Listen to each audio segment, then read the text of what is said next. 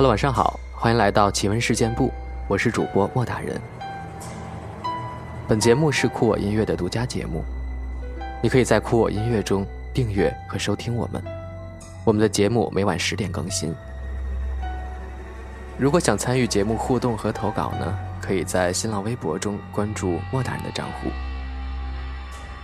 今天呢，跟大家分享一些网友的亲身经历。有一个网友说，前些天遇见的事儿。那时候我为了减肥，天天晚上到公园里去运动，每天步行一个小时。有一天去的稍晚，就看到一个老人带着一个小男孩，还带了瓜果、碗盘、香烛。我走过的时候，就听到老人和小男孩说：“宝宝，多跟你姐聊聊天吧，告诉她。”最近呀，别总回家来玩，把家里弄得乱七八糟的，还不收拾，吓得我一激灵，身上都凉了。七岁上学之前，我都是住在林场姥姥家的。听太姥姥说，房子是我姥姥两三岁的时候盖的，也就是民国二十几年。姥姥家是在半山腰上盖的房子，三面环山，前后两套房。挨着一间杂物棚，是用茅草堆的顶，独门独院，没有邻居。那时候还和太姥姥、太姥爷一起住。那里有和我同龄的表哥表姐，因为爸妈都在外地工作，这里比在自己家里还自由，所以都喜欢在这儿住。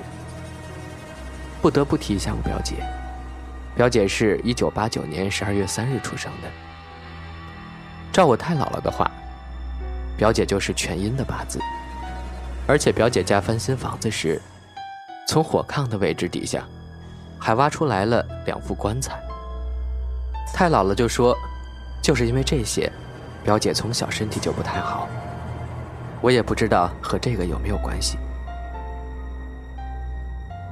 那天是入秋后的第一天，天还热，但是水已经凉了，我们就不能下河摸鱼玩，因为感冒了会被骂的。表哥带我去杂物棚子探险，从一边制的丝瓜梯子爬上房顶晒太阳。我刚爬到中间，就感觉脚软走不动了，接着就从茅草上面掉了下去。我当时也有点傻，没想摔下去疼不疼，还在想着我把房顶砸了个窟窿，我姥姥该骂我了。说实话，我那天确实没摔疼，茅草裹着我。摔到了解体的沙发垫子上。那几年出去打工的人比较多，我的舅舅姨妈都出去打工了，家中的家具都堆在姥姥家里。表哥表姐可吓到了，两个人在杂物棚子里把我捞出来时，还撞翻了舅母的大衣柜，砸到了土墙，从房梁上掉下来一个红包包着的东西。我好奇地打开了。上面写着“狐仙大人某某某”，后面的三个字不认识。加上杂物棚子里阴暗的氛围，我们一窝蜂的都跑了出来。后来表哥上房堆平了杂草棚，我们谁也不敢和大人说。半夜我表姐就开始发烧，说胡话了，一个劲儿的说饿，要吃肉，要喝酒，还说要拆了西边的房梁。我太姥姥找人帮看，说是冲撞了仙家，说了挺多好话，什么承诺供奉什么的。我表姐才不说胡话了。第二天再问她，她什么都不记得，连之前前一天从房上摔下来的事儿也不记得了。不过自那以后，表姐确实没有再生病，一直到太姥姥九十二岁离世那天，表姐跟我说。杂物棚子上有个白光球，在慢慢的变淡。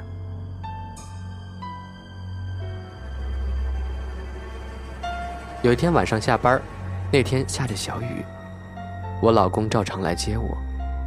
晚上十二点，我俩有说有笑的回家。洗完澡，我们准备再聊一会儿天儿，气氛都很好。然后我老公说：“媳妇儿，咱们睡吧。”然后重点来了。我突然就哭了起来，而且是那种很伤心、很伤心的哭。我老公说：“媳妇儿咋了？”可是我真不知道我咋了。我老公还说：“你小点声好吗？邻居听到了，还以为我把你怎么样了呢。”我说：“老公，我不想哭呀，你快帮帮我呀！”我老公就抱着我说：“没事没事一会儿就好了。”一会儿我就戛然而止了，就好像什么都没发生过一样。老公说：“可以睡了吗？”我说：“好。”然后下一秒又开始哭了。又过了好一会儿，我老公说：“这次是真的没事了吧？”我说：“嗯。”然后一直到天亮，啥也没再发生。第二天，我老公说：“老婆，你可吓死我了。”我说：“我也被吓得半死呀，至今我也不知道那是怎么了。那种哭就好像是非常非常非常伤心的那种，而且我神志很清醒，我并不想哭，但是就是控制不住。”其实看到这个留言的话，我特别想说一下我的经历啊。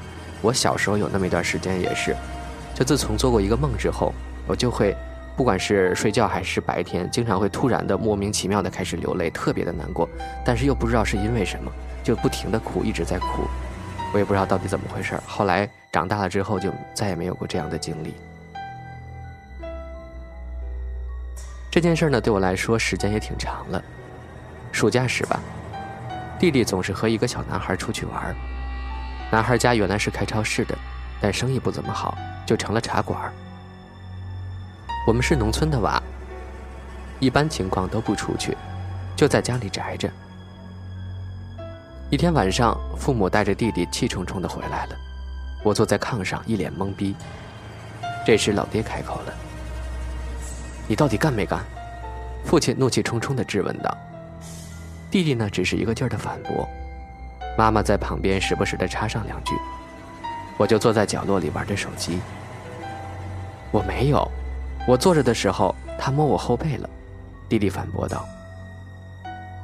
爸爸看弟弟神色不像作假，就和妈妈一起又去了男孩家的超市。在他们走了之后，我就问弟弟怎么回事呀？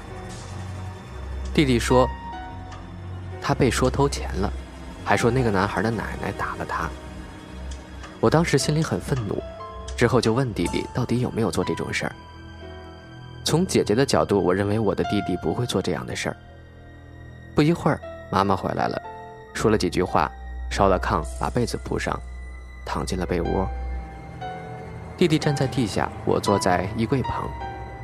不一会儿，爸爸就回来了，对着弟弟怒吼：“跪下！”之后脱掉外套就出去了，我和我妈妈都以为他是去上厕所了，但是爸爸半天没回来，就套上外套准备去找。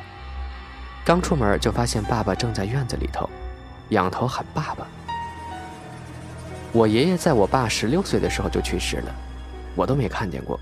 我妈吓得把我爸直接拽进了屋里，喊着我，和我一块把我爸搬上了炕。我摁着爸爸的右手，妈妈摁着左手。爸爸当时的身体很凉，可能是在外面冻着的缘故。当时手足无措的我吼了弟弟一声，让他不要跪着了。妈妈拿出手机给姥爷打电话。我姥爷是个有门道的人，在我八九岁时，我躺着睡觉，已经快中午了，无论用什么方法都叫不醒。后来打电话叫了姥爷来。姥姥刚进院，我就醒了。接着说这个事儿。等了半天，我姥爷才来。他说，他来的时候走过了。姥爷虽然对我家不怎么亲近，但绝不会认错路的。说是遇到了鬼打墙。姥爷抽着烟，我妈就问姥爷，该怎么办呀？姥爷说，看看烧纸能不能行。我妈就按照姥爷说的方法和爸爸交谈了起来。最后，爸爸答应说，第二天去十字路口烧纸才走。妈妈急急忙忙地答应了，这时奇迹发生了。妈妈答应之后，我能明显感觉到爸爸的手不是特别凉了。姥爷这时候提出说要回去了，妈妈出去送了送。不一会儿，爷爷就醒了，说他今天怒气冲冲地路过医院时，看到一个很像我姥爷的人影，喊了一声之后，就不知道发生了啥。后来回来的都没记忆了。随后，我爸警告我和弟弟，不许把这件事儿说出去。好。诡异的一件事儿啊！家是农村的，玉米、辣椒什么的农作物都是晒在房顶的。由于双露的缘故，每晚都要把作物收起来。平时都是妈妈和我一块儿的，不巧那天妈妈他们去姐姐家了，所以只好由我一个人去。我上了房顶，四周静悄悄，心里一阵一阵的瘆得慌。忘了说了，我家后面有二十多座坟墓，那时我家周围的人家也不像现在这样多。我慌慌张张、急急忙忙地收拾着。终于顺利收拾好，就在我松了口气想回去时，我恍然看到右后方飘过一个人影来，我顿时吓得转身就跑，边跑还边拍胸脯，骗自己也许是眼花了。但经过楼梯间时，我正对窗户，清清楚楚地看见在窗前站着一个人影。但这时我不知道哪来的勇气，用最快的速度冲下楼。冲进了被窝，然后迷迷糊糊的睡着了。那晚我做了个梦，梦到了一个戴着灰白帽子、身着淡紫色衣服和浅灰色裤子的白发女人。她叫着我的小名，冲我挥手。之后发生的事儿我就忘了，但她的样子我却记住了。第二天我告诉我爸这件事儿，我爸脸色都变了，出去了。不一会儿，他拿来一个白色塑料袋，说：“昨晚我看到的人影是风吹动的白色塑料袋。”后来我家来了我的小侄女，渐渐这件事儿就没有再提了。直到一年前清明扫墓时，我才知道，原来我家右后方的那座坟墓里的是我奶奶。更让我惊讶的是，大伯无意间提到的我奶奶死时的打扮，跟我梦中的那个老人竟然一模一样。这时，我的脑海中又出现了那个头戴灰色帽子的白发女老人，呼着我小名，向我挥手。看来是奶奶想你了。接下来呢，分享一个听众朋友的投稿，这是来自我们粉丝群的一个网友，他叫做小北。他分享的故事，他说大概是在十几年前吧，我还在七八岁的时候。有一段时间，每天晚上都会做同样一个梦，一直循环，持续了一个多月之久。我家在小村子里面，而且是独庄，又不算是独门独户。旁边最开始也有两家人，但是那两家都家破人亡，剩下的搬走了，就只有我们一家人还住在那儿。农村的房子的厕所都是在门外的，就是那种挖个坑。搭上一些茅草就是一个厕所了。由于我家是靠着山，就有山上的井水顺着山沟沟流下来，所以在房屋后面有一个天然的小水池，水池不大，但是可以洗衣服。水流不大，但一直延绵不绝。有时候冬天水管冻住了，全家就靠水池里的水生活。梦里是这样的：我在屋子后面。杀了一个和我长相一模一样的女孩，她比我白，长得也很瘦。她对着我笑，我却无情地把匕首插进了她的胸腔。随后，为了隐瞒这件事儿，我把它埋在了小水池里，而且还盖上了很厚的土。没有人发现这一切，我还是过着像往常一样的生活。不久后，警察来了，不知道他们是怎么知道有人死了。而且怎么找到我家的？他们从小水池里把他捞了起来，查找凶手，但一直没有头绪。看着他因为流血过多并且被水泡着的尸体，整个人都是皱皱巴巴的。警察就在村子里召集所有人，让匹配血型，然后抽点血给他，让他看上去漂亮一些再下葬。抽血的那天下了很大的雪，鹅毛大雪。世界都是白色的，没有任何颜色。大家都排着队，一个一个的去匹配血型，竟然没有一个人和他的一样。我心里怕极了，一直躲避着。最后被警察拉着，一定要匹配，才发现我是唯一和他血型匹配的人。警察就要抽我的血，我很害怕，就一路狂奔，怕他们去我家找我，我就没有回家。一直在外面躲避，过着野人一样的生活。一直到下一个冬天，天很冷，下着和抽血那天一样的大雪。我妈妈在一棵光秃秃的桃树上发现了我。梦中我很害怕，就惊醒了。随后的每一天都一直重复着这个梦。每次告诉家里大人，他们都说：“小孩子乱想。”其实这个梦一直跟随我很久，每天重复，一直重复了一个多月才没有继续。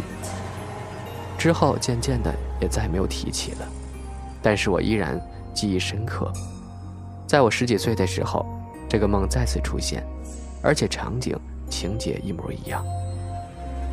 我妈这才重视起来，一番询问之下才知道，我梦到我杀了她的地方，埋着一个我素未谋面的姐姐。她是夭折的，家里人没有告诉过我。